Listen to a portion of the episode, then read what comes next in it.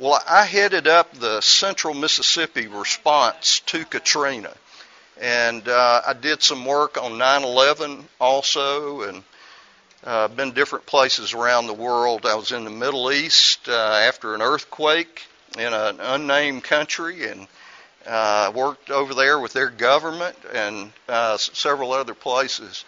Uh, how many of you are in the medical field? Nursing, doctors? Okay. That makes sense. You're at this conference. Anybody in the mental health field?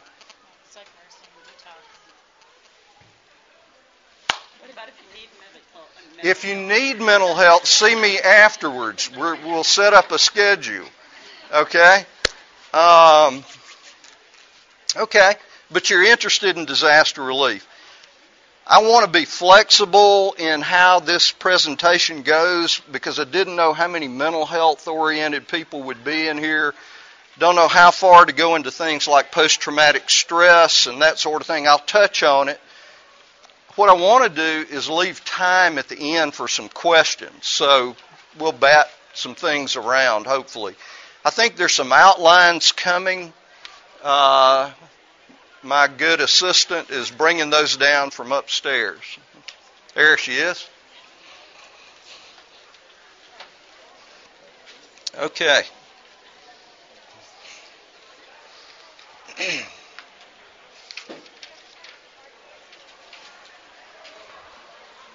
you think I can make it to the door? Would you shut that door, please? Thank you.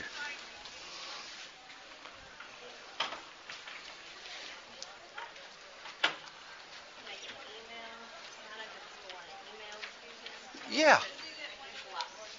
Okay. Okay. May not have enough outlines, uh, but we'll set up an email list, sign up list if you'd like to get this later. Uh, if you're uh, not able to get one today, we'll get that to you. Um, also, we have a limited number of brochures and information about Mission to the World um, Disaster Relief Ministry. And so I'll just put some of this. Can I put it by, by you? My name again is Dave Foster. Um, Full time, uh, I'm employed uh, in the Mississippi Delta. I'm the clinical director for a two county community mental health region of our state. Uh, about 12 years ago, I went on a mission trip. Somebody called me up uh, from Mission to the World, and they knew my background in disaster relief work, and they knew my background. I teach part time at Reformed Theological Seminary in their counseling program, been doing that over 20 years, but I've never been on a mission trip. And uh, I have seminary degrees and all that too, in addition to my psych training. And um, but this guy called me up, and I'd had a rotten day at work. You ever had one of those? I was like, you know, I'm gonna kill everybody. You know, and, you know, I could just see it emblazoned across the Yazoo Herald. You know, clinical director kills everybody. You know? and, and this guy called me from Mission to the World, and he said, "Hey, I'm so and so, you know, and I want to invite you to go." And I was like, "What?" You know, and I sat there and listened. He said, I want you to go to Kenya because we need a mental health professional to go assess how to deal with street kids. And uh, if you were in here with Paul Williams yesterday, I don't anybody in here yesterday with, for the disaster session, I thought it was great. Uh, but he's right. Don't go on one of these stinking trips unless you expect to be changed. You know, I mean, it revolutionized my life. And since that day, I've been engaged in ministry to missionaries. I do a lot of missionary care around the world. And then I also do, have done disaster relief work around the world under the auspices of various NGOs and non governmental organizations and also mission agencies. Uh, I was in the Middle East a few years ago after an earthquake, and I'll be telling you perhaps a story or two out of that. Uh, I've been to Africa, all over sub Saharan Africa, South America, Central America, following disasters. So that's my background, okay? And what I'd like to do is finish this. I have too much material. You ever heard of that? Okay? So I may go too fast. It, it, it, maybe it'll keep you awake, though. Some people brought coffee.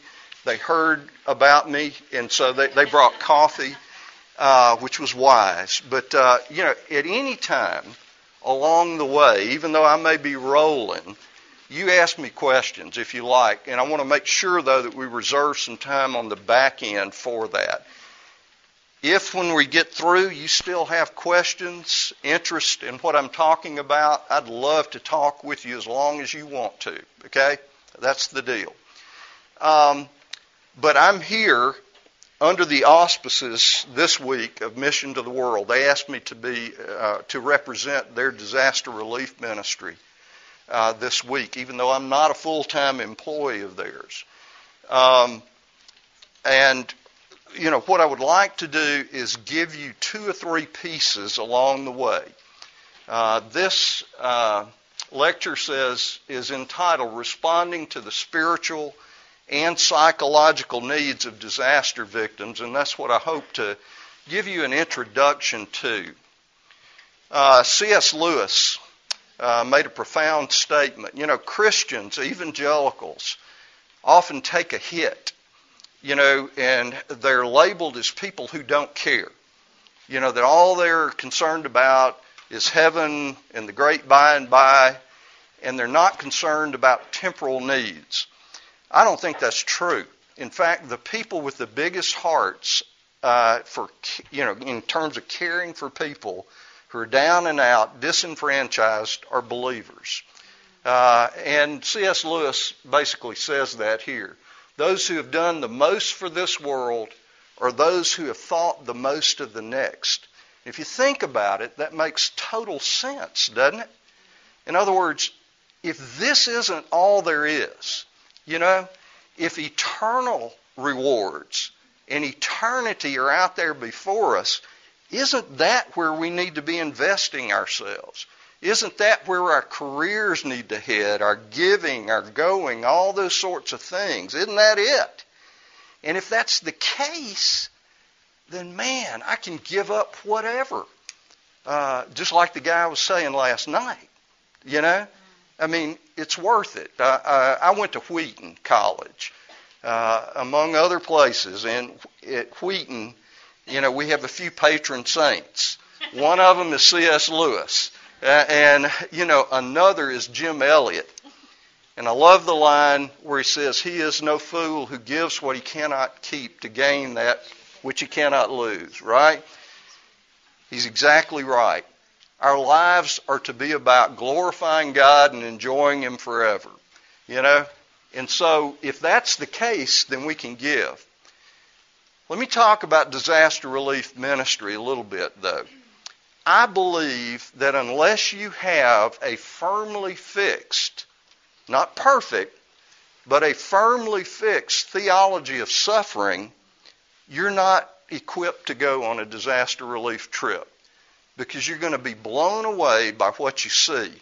Dr. Williams was talking about uh, yesterday in his session uh, seeing bodies stacked on top of one another uh, I, when I went to this Middle Eastern country a few years ago, it, it was fascinating. My wife and I were walking. We take a two mile walk every afternoon when we get home from work, and we talk with each other, catch up with one another. And it was the day before Christmas. It was Christmas Eve, and we were walking. And she said, Dave, I just saw on the TV, on CNN, a report about this earthquake in the Middle East. She said, Do you think you'll get a call to go on that trip? And I said, Vicki, there is not a chance. We've not, we don't have any kind of relationship. You know, the U.S. has no relationship with this country. And we're, you know, enemies. When I got back home from the walk, I had a call to go on a trip to the Middle East. And you know, what I'm thankful for, and I went on that trip, what I'm thankful for is God had been preparing me for years for that event. And one of the ways He prepared me is to help me understand biblically something about suffering and pain. And look, I apologize to C.S. Lewis for co opting the idea of the problem of pain. But let me give you three quick points. First of all, pain is puzzling to us. There is some mystery associated with it. If you were to look at Romans 11:33, it says, you know, we can't comprehend God. You know, his judgments are unsearchable. We can't get our minds around the greatness of God and his plan. But what we can do is trust him that he is good. Okay? Uh, he may not be safe, but he is good, as Lewis says in another place. Uh, pain is puzzling. There's a guy named Francis Andersen who wrote a great commentary on Job. And in that commentary, he says, if you're not perplexed by suffering, you either have a hard heart or a soft head. and I think he's correct. We can't approach this whole thing of suffering with an absolute certainty as to why God does what he does. But I do believe he's a God who can be trusted. He can, he's a God who loves us, who is just and good, and we can entrust our lives to him even in the midst of suffering. Um, there's the uh, book of Habakkuk.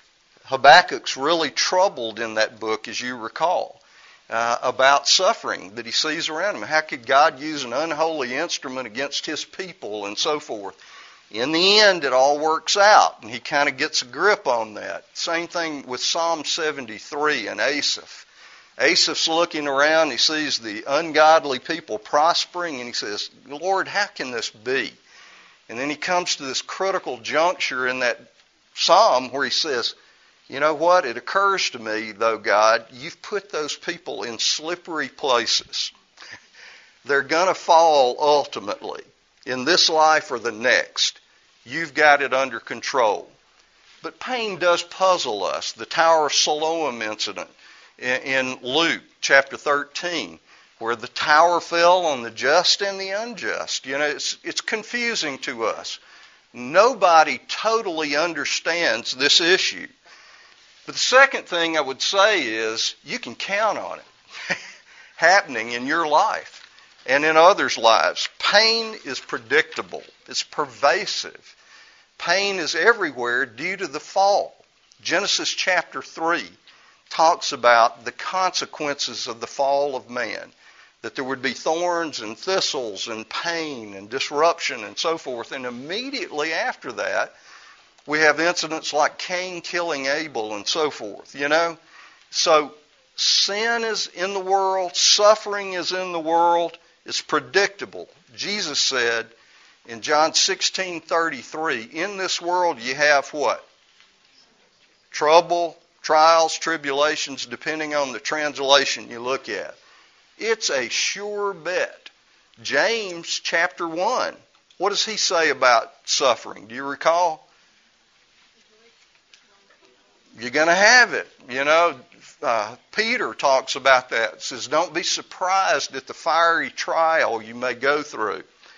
So pain is puzzling, it's predictable, but pain is also purposeful in God's plan.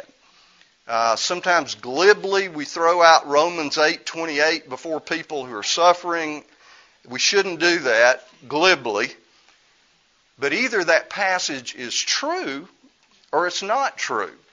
God does work. He has the capacity to work all things together for good to them who love Him and are the called according to His purpose. God is in control.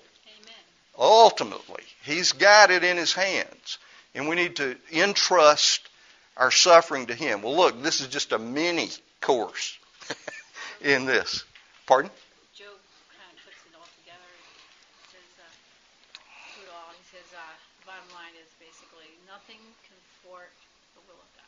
There you go. God's God's in total control. Another little passage from Job is Job 5 7. And we all know Job's friends and we bash them, and I think, you know, rightly so. But in Job 5 7, Eliphaz uh, actually made a true statement. He said, As the sparks fly upward from a, from a fire, so is man born for, does anybody know? Trouble. Trouble is our middle name. You know, it's inevitable that we're going to face it. We may not totally understand it. But what we can do is entrust it to God's goodness and wisdom. C.S. Lewis has another quote about people who are in the midst of this, who are struggling, who are in the throes of pain. And he says this, and I'm sure some of you are familiar with this quote, but I love it. God whispers to us in our pleasures, speaks in our consciences, but shouts in our pains. It is his megaphone to rouse a deaf world. Powerful, isn't it? Absolutely true. I've been all over the world, uh, and I can tell you when people suffer here or there, they are more open to spiritual instruction than at any other time in their lives, usually. And there are all kind of factors playing into that. So it seems to me, if that's the prime window of opportunity, we don't want to be exploitative of that. We want to be wise in that, but we want to be there. We want to be present with people in their pain. We want to be there to be Christ to them, in a sense. God whispers in our pleasures, speaks in our consciences, but shouts in our pains. Now, what is the world of the disaster victim like? What does it look like? What does it feel like? Well, it involves a whole person response. Every piece of who we are in the midst of an earthquake, in the midst of a hurricane is affected. Everything. Uh, I remember uh, when Katrina hit, my brother in law lived in a little community called Waveland. You may have seen it on CNN. It was totally wiped out. About three hours before Katrina hit, we were trying to reach him on the phone. Uh, we had talked to him about five or six hours prior to the arrival of Katrina, and we said, "Jimmy, you know, what are you doing? Are you are you evacuating?" He says, "No, I've been through, you know, a bunch of hurricanes down here. We just batten down the hatches. I've got two businesses, I've got two homes, and I'm afraid if I leave them un- unattended, that somebody will break in and steal, you know, what we have." Well, as we watched the weather reports, we became more and more tense. uh, you know, because that big hurricane was barreling up Mississippi. I mean, the breadth of Mississippi, New Orleans, over into Alabama. It was just massive, unlike anything that had ever occurred before. In the throes of that, our emotions were affected. We were praying. Our thinking was a little bit distorted. When it hit, the victims of that were evacuated to where I live, and I coordinated the Katrina response for central Mississippi. And we had hundreds of people showing up on our doorstep, literally, needing help, needing food, clothing, and shelter. And those people were affected in every possible way uh, by that storm. Uh, it involves a whole system response. It's not just that all the pieces of who we are individually are affected, but whole communities, churches. There was a church in Gulfport, Mississippi, uh, in Katrina. It's one of the most beautiful church buildings in our state. Been there for 50 years. Gone. Okay? Just totally gone. So there was no place for people to go to. Uh, there was no place to get clean water. There was no place to get clothing or shelter. And so, you know, whole communities and even countries are affected. When I was in the Middle East following an earthquake, uh, it, it really typifies kind of where I've been in, uh, in other situations. The people who are hosting you when you go on a disaster relief trip are often also victims themselves. You need to be cognizant of that. And I will never forget sitting in a tent on a Persian rug in the desert with the cabinet level people from this particular country, and they were weeping. And they were saying, We don't know how to think in this circumstance. We don't know what to do about all the children that have been left. The people that were in this particular area lived in extended family dwellings. You know, they just kind of build another room on.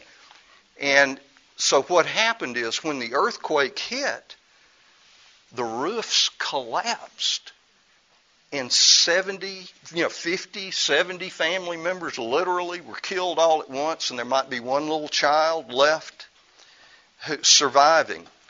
And that included some of the government officials' homes. And so they were sitting there weeping. They couldn't think straight. Cognitively, they were impaired by this. And so, uh, what we had to do coming in from the outside is try to help get them to a new normal in their lives. When a, when a crisis or a trauma hits, there's disequilibrium. Things are thrown out of kilter. It's like the mobile on a baby's bed. Uh, by the way, when I my daughter is my oldest child, when she was little, I just loved that mobile. You know, it had the zebra and the giraffe and all that. I, my wife would often find me playing with it. You know, but anyhow, if you crank that sucker up and you know you let it run around, it, it can kind of go crazy, you know. And if you hit it, you know, I, I did all this. I, I'm confessing. Anyway, you hit that thing, and the zebra's bouncing up and down, and then ultimately, what happens? It comes to homeostasis. It comes back to equilibrium. That's the way people are in a crisis. And so, what you need to do is try to help people find a new homeostasis a new equilibrium. And you do that in a number of ways, which I'm going to address in a few moments. How people perceive a disaster, though, in part, is determined by the type of disaster. And this is something Paul was talking about yesterday a little bit. Is it, was it a natural disaster, a man made, or a complex combination of those things? Which of these do you think is the most difficult to overcome? You think a natural is? Anybody? Why? Because it's because of somebody else's choice that I'm hurt. Exactly. right. There's nobody to blame. There was no intent back of the natural one. Makes you question God, though. That's true. That's true. You could blame God, couldn't you? Absolutely, and people do. But a man made, man, you you got flesh on it, you know. You know that somebody intended harm, like 9/11. You know, I mean the horror of that, the terror of it. When I was in this Middle Eastern country that I referred to, in the middle of the night, I'd been working uh, with a psychiatrist from that particular country, and I was doing intake interviews and then people that needed uh, medication help, I passed along to him. And we worked hours and hours and hours, and I was exhausted. I was jet lagged to start with. Came back to this tent, and I mean, I hit my sleeping bag and just, you know, I was out. Well, about 30 minutes later, the intelligence officers from this country came into our tent, shook us awake, and they said, we have reason to believe Al Qaeda wants to kidnap you or kill you tonight. And I said, that's not good. You know, that, that, and, uh, so, you know, we worked through that and all through the night were worried. We, we couldn't be moved in the middle of the night where we were. The next day we were. And, and by the way, I made it, you know.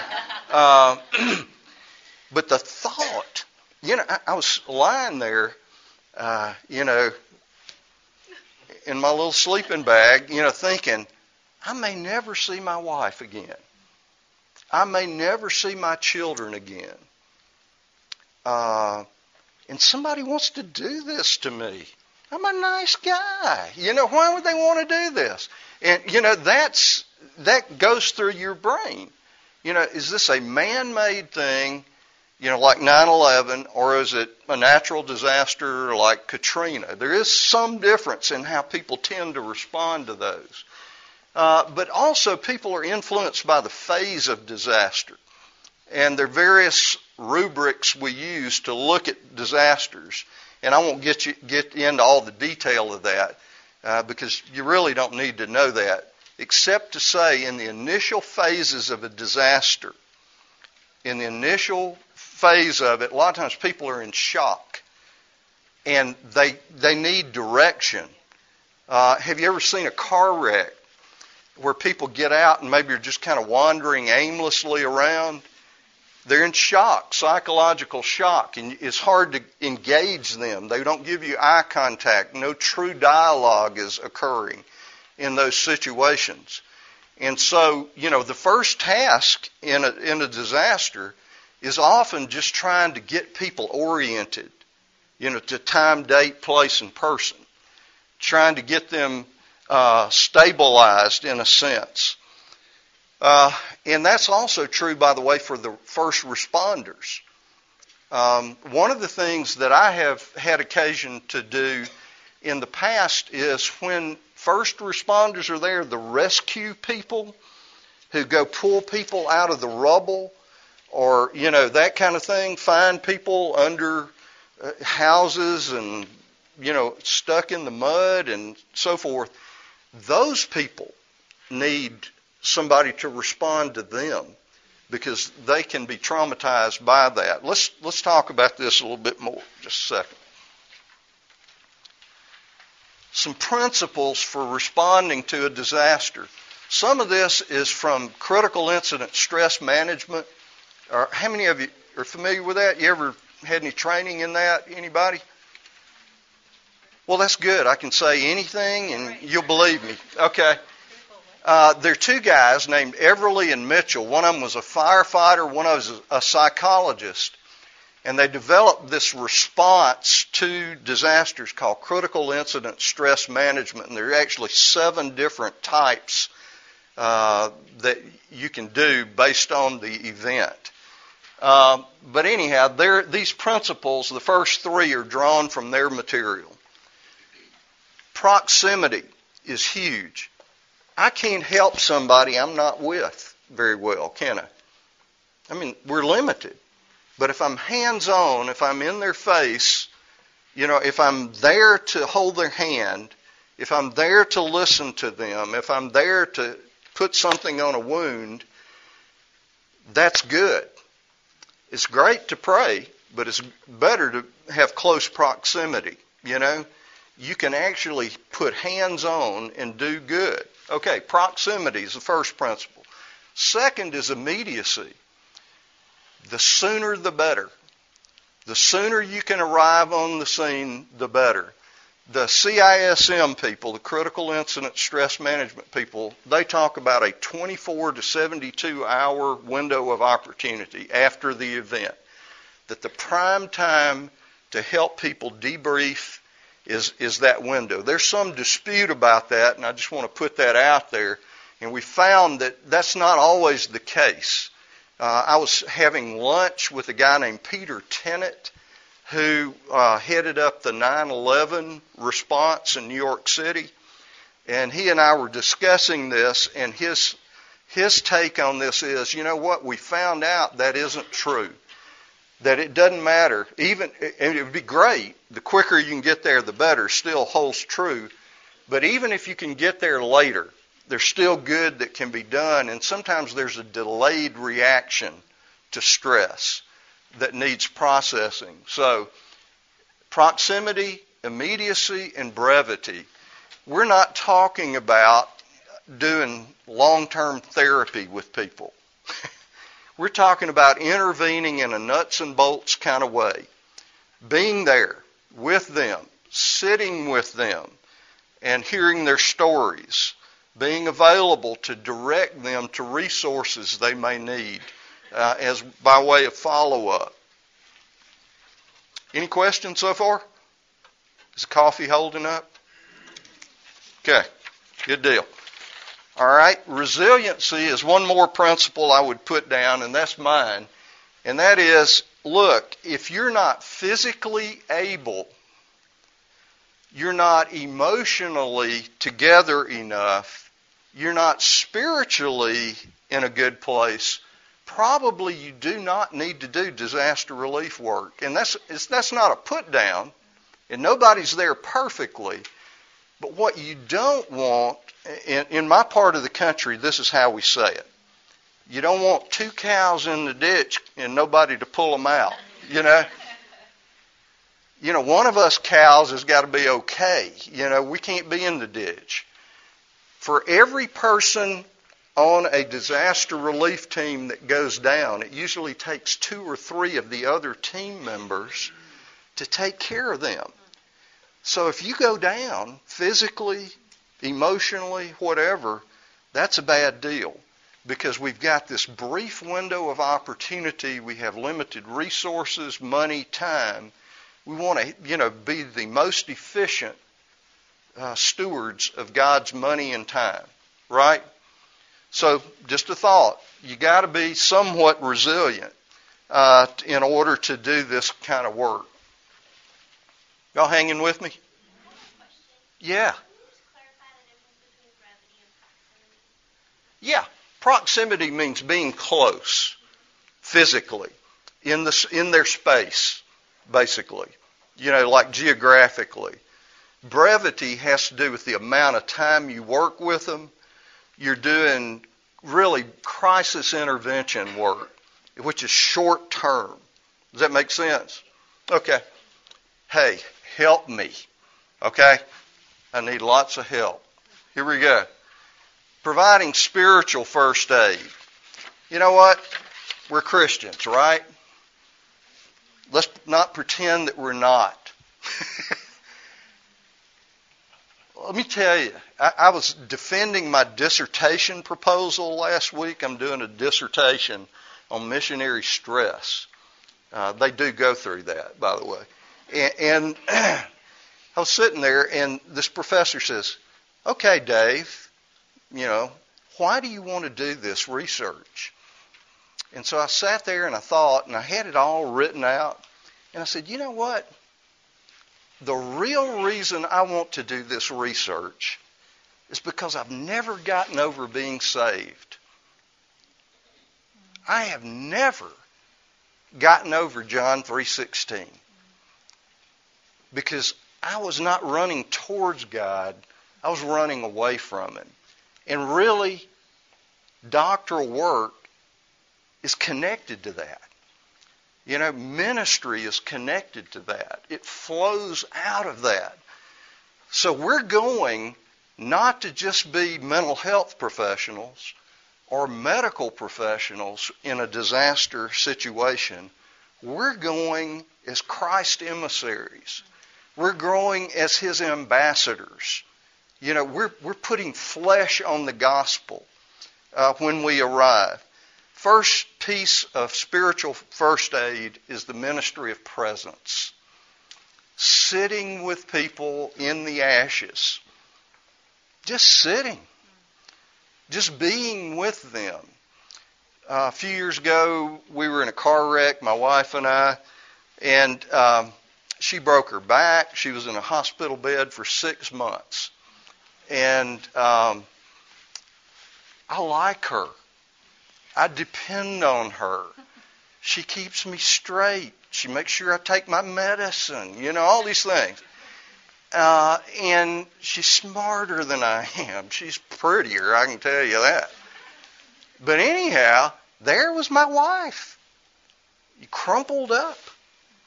And um, I had a friend who just came and sat in the hospital with me. He didn't say much. He got me coffee, you know, patted me on the back every now and then. I think he didn't know what to do with me, uh, as is often the case. But, uh, you know, he was there. And nothing anybody did was greater than that gift. And when people are in a disaster, that is exactly their greatest need.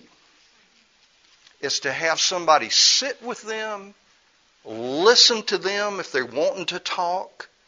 People need to tell their stories, and let me just say this they'll tell you their story 15 times. That's okay. That's okay. That's sort of cleansing the psychological wound. That's the way they clean themselves up. That's the way they avoid getting post traumatic stress often. You know, here's the good news. Uh, about 80% of people who go through a traumatic event don't get post traumatic stress. Uh, you know, vast majority of people do not. They'll experience the trauma, but it doesn't traumatize them. About another 10% need some kind of help in the short term, and another 10% are going to need long term help and referral uh, for mental health care uh, beyond that. But the good news is if you're just present, if you will just sit with people in the ashes, if you will weep with those who weep, you've done a great service to them. Second thing is the ministry of prayer. Hebrews 4, I was reading this morning in my devotional. Hebrews 4, 14 through 16 talks about the fact that our Savior is not someone who can't sympathize with our weakness, but was tempted in all points like as we are, yet without sin. And so the writer to Hebrews then says, so in light of that, what are we to do? Go to Him. Run to Christ. Because there you will find mercy and grace to help in time of need. Isn't that awesome? Isn't that encouraging? I mean, in the throes of the worst this life gives us, He is there. He's present with us. He sits with us in our ashes. Hebrews 13:5 says he will never leave us or forsake us. He is not going to abandon you. Look, I, I, work in a mental health center. I, a few years ago, for my licensure stuff, I had to send in how many hours of therapy I had conducted, and it scared me. It was like 50,000 hours or some crazy number like that. And I thought, all these people have come through that door and I've sat and listened, and God has been with us. And, you know, some of them have been helped by His grace to get better, and that's wonderful. But then I thought about God. How many hours of counseling has God done? With you, with me. Isn't it amazing? He's absolutely available to anybody, anytime, anywhere in the world. And he can take it. And he can do something about it. God is with us. We need to be with others in their suffering. I, love Hebrews 13:3. It says this, remember the prisoners as though you were in prison with them. Empathy looking at life from their lens, from their point of view. God is good. He gives us wisdom. James 1 chapter 5, he says, ask for it, I'll give it to you in liberal amounts, and I won't upbraid you for asking for that. So we pray with people. And I usually, in a disaster setting or any kind of crisis, would ask permission to do that. You know, you don't want to be intrusive or invasive, but make the offer if it seems appropriate. And what I have found, and this is fascinating to me, is even in Muslim countries, you can pray with people. Uh, they want you to pray for them. And, you know, it's, it's a wonderful way of ministering spiritual first aid. But then lastly, I put down ministry of proclamation. And I would just put one caveat on the ministry of proclamation. If you're in a foreign country, take your lead from the national missionaries and national church as to how far to go in terms of talking about the gospel, the scripture, and so forth. But I put it there because that is our hope.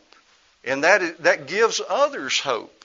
Let me give you one little vignette from this Middle Eastern country. We were not allowed to present the gospel. I mean, that we were there. I was there as a psychological consultant. There was another person there who was a structural engineer, and another person who's here, Dr. Sharon Kuhn, who's a medical doctor. And we were each kind of going our separate ways. But we were there for 10 days.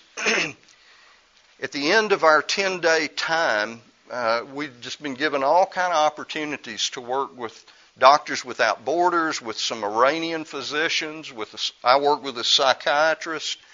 Uh, we just had multiple opportunities. I consulted with a government official about how to set up orphanages for kids uh, through the mosque there in that country and so forth. But we couldn't talk about Christ openly. We could pray together in our tent. We could pray for one another, but we were not allowed to share the gospel. But we prayed for the people we were with. Interestingly, the last day I was there, another team came in to relieve us from this organization I was a part of. When that team arrived, there was observable love between us. We knew each other, and it, was just so great to see these people arriving on the scene, and it was just spontaneous, you know.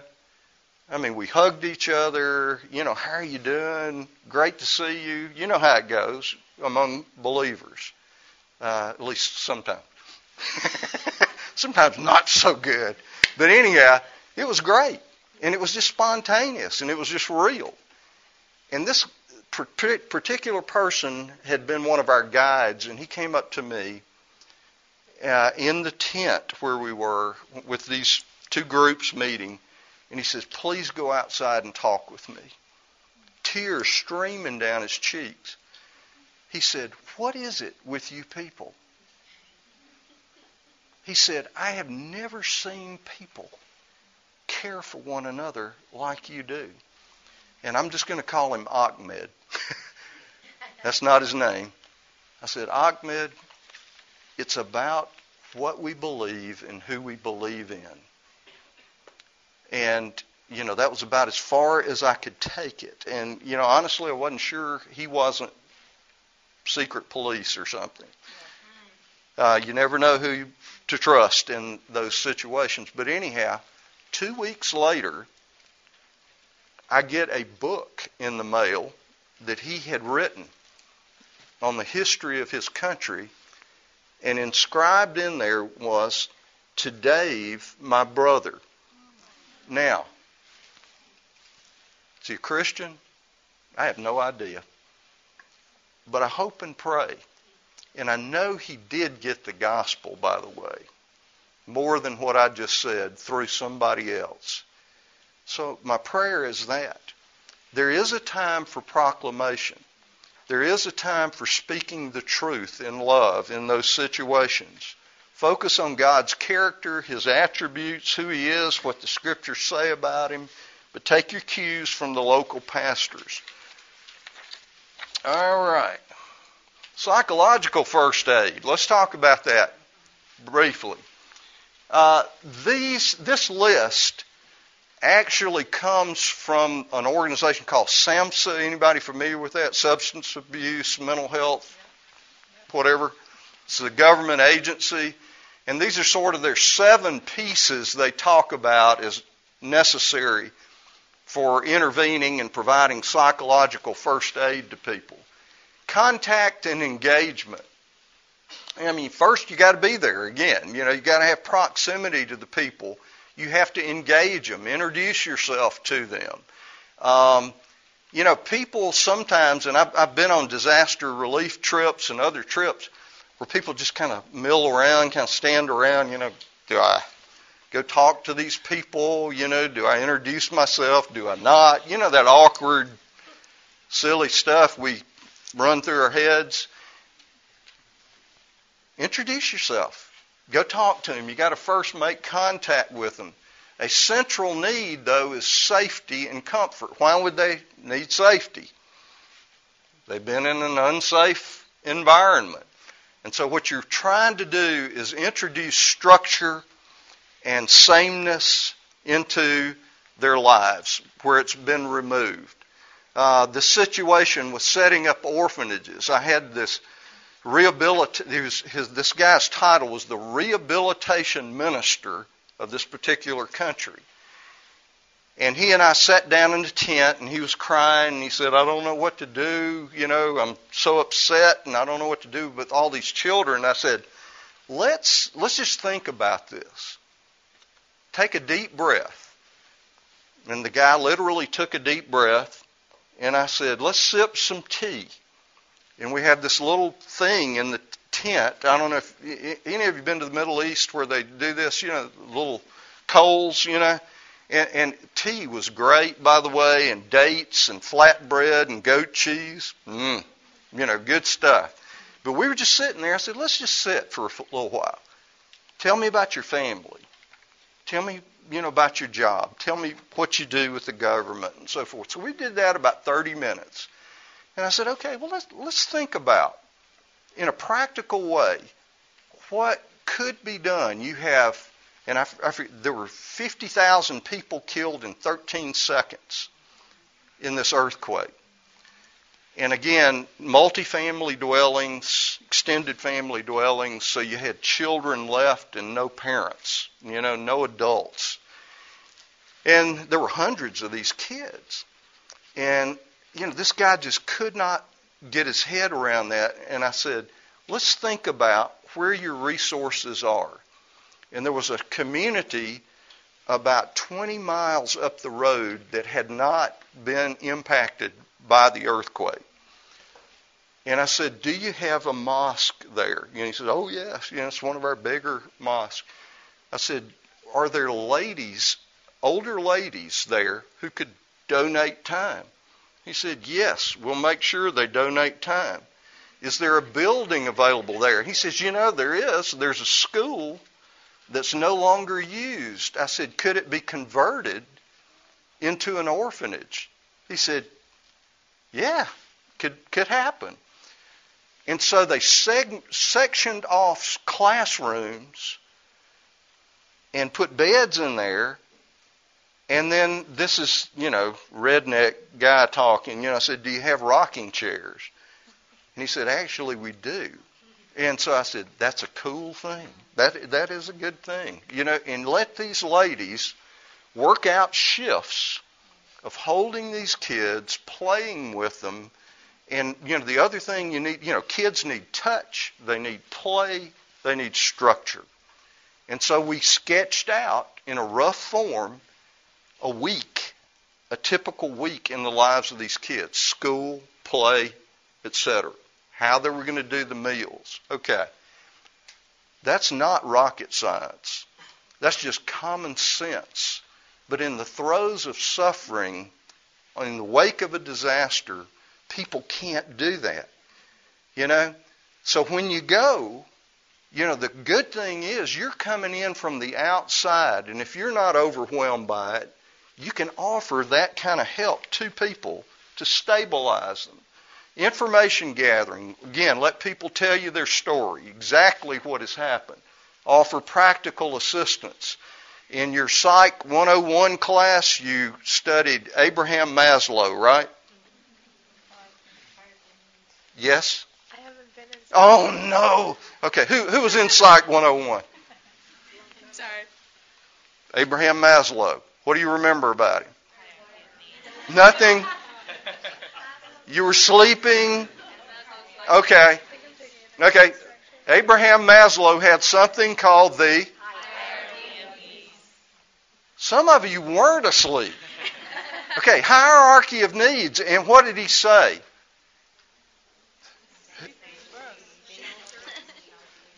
He said, um, I hear him. Okay. He said, basic needs, basic needs, food, clothing, shelter, right? Yeah.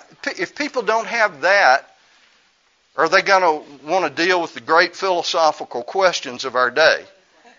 Absolutely not. You know, they've got to have stabilization. You want to find out how practical assistance can be delivered to them connect them with needed social supports if they're there. Some countries don't have a lot of that. And it becomes very complicated, but you do the best you can. Give them information on coping. And again, as a Christian, part of that would be the Lord, right? But also there are other things like eating right, trying to get rest, not overloading on caffeine. Okay? Uh, linking with collaborative services. You know, one of the things that struck me yesterday in the session powerfully was Paul saying, we don't cooperate in the body of Christ. We got, you know, I mean, think about it.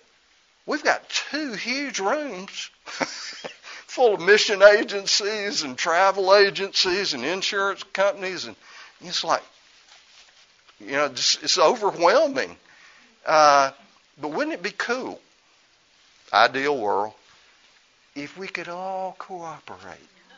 You know, if we could all coordinate, if we could all become a little bit more efficient in how we deliver these services. So it's important to link up with collabor- uh, collaborators in this, okay? All right, you guys still with me? Amazing. Here we go.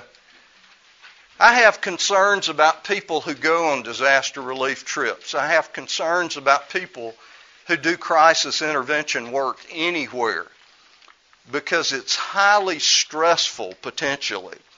Okay? A lot of wear and tear can occur. Uh, not too long ago, the local fire department called me and they said, You're one of those mental health types, aren't you? And I said, Well, I'm not very healthy mentally, but I'll come. And, and so I went to the fire department, and what had happened was this really tragic event. Uh, a lot of people where I live live in trailers, you know, house trailers. And there was this poor family uh, who experienced a fire. And the mom escaped with a couple of her kids, but three of her children died. Uh, they were burned to death. And the firefighters went in to try to rescue these kids. And I'll try not to be graphic, but you get the idea. They had to go extricate those kids from this trailer. And some of the firefighters had children who were of a similar age, you know, close in age, and they what that what did is it triggered things for them about their own kids and that sort of thing. We spent a whole day processing that. And in fact, I've gone back to these guys to help try to relieve some of that stress associated with that event. But that's traumatic. And what can happen is if you're a caregiver, you can be secondarily traumatized, it's called or vicariously traumatized just through hearing the stories of people who've suffered. Um, it's it's terrible. You know, you're hearing the worst of the worst that happens in this world.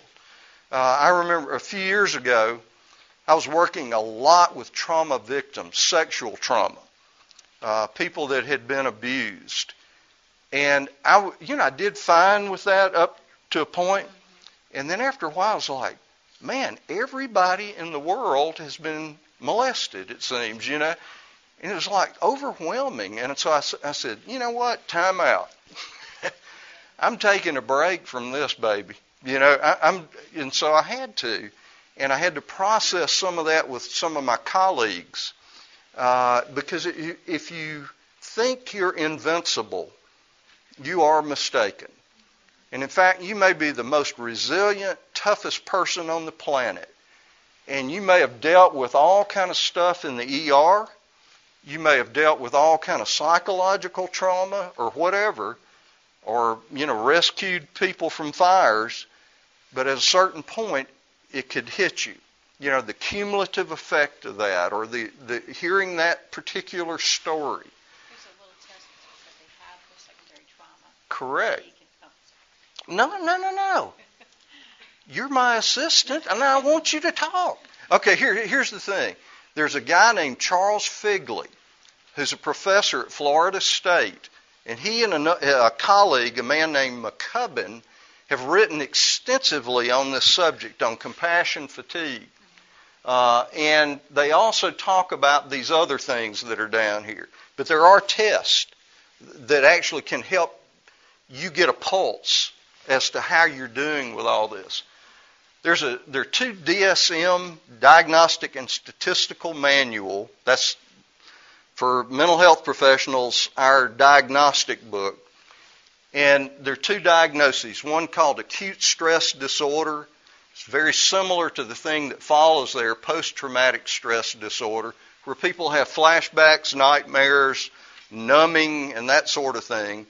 Acute stress disorder is basically PTSD up to one month, two days to one month is when you make that diagnosis. Post traumatic stress is after a month, and acute stress disorder also has associated with it dissociative episodes where people kind of tune out. Uh, so I won't get into all that because I want to leave a little bit of time here. You need to be spiritually, physically, and psychological ready. Questions to ask if you're thinking about going on disaster relief work. Is this an ethical exercise, you know, that we're going to engage in? Is it something ethically okay? Should our agency or our church or whoever it is be involved? Do we have what it takes to make a difference in that environment? Is it God's will for me? Paul was talking about every need not being a calling, and that's absolutely true. My gifts may not fit that particular need. And is it worth the risk? Should I go? Does my wife support me? Does do the church leaders support me in this and so forth? So, those are questions you might want to ask before you launch out into any of that. I want to take some questions. Yes, sir.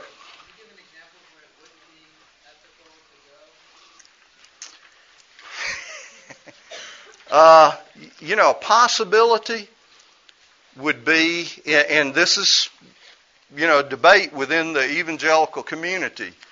Do we go where governments don't want us? You know, do we go in some sort of deceitful way?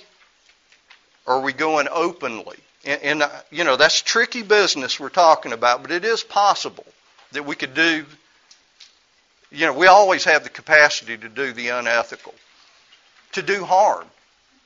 You know, sort of the first piece of the ethical code would be to do no harm. And, we could actually do harm to people and to the local church, by the way and local missionaries who've been hammering away for so long, and then we come in, you know, riding on the white horse, thinking we're going to be the saviors of the world, you know, do do harm. Other questions? Yes, ma'am. Um,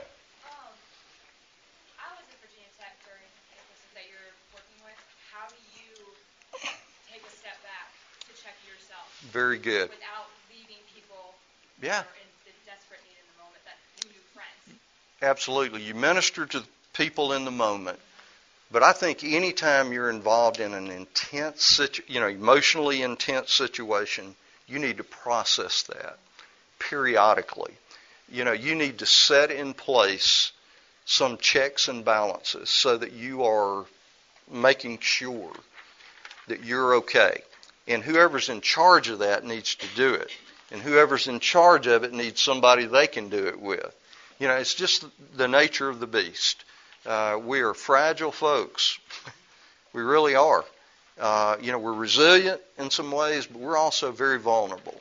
And, you know, when you're dealing with heavily laden stuff like disasters, crises, shootings on the Virginia Tech campus, loss of life, whew, you know, it's heavy, heavy material.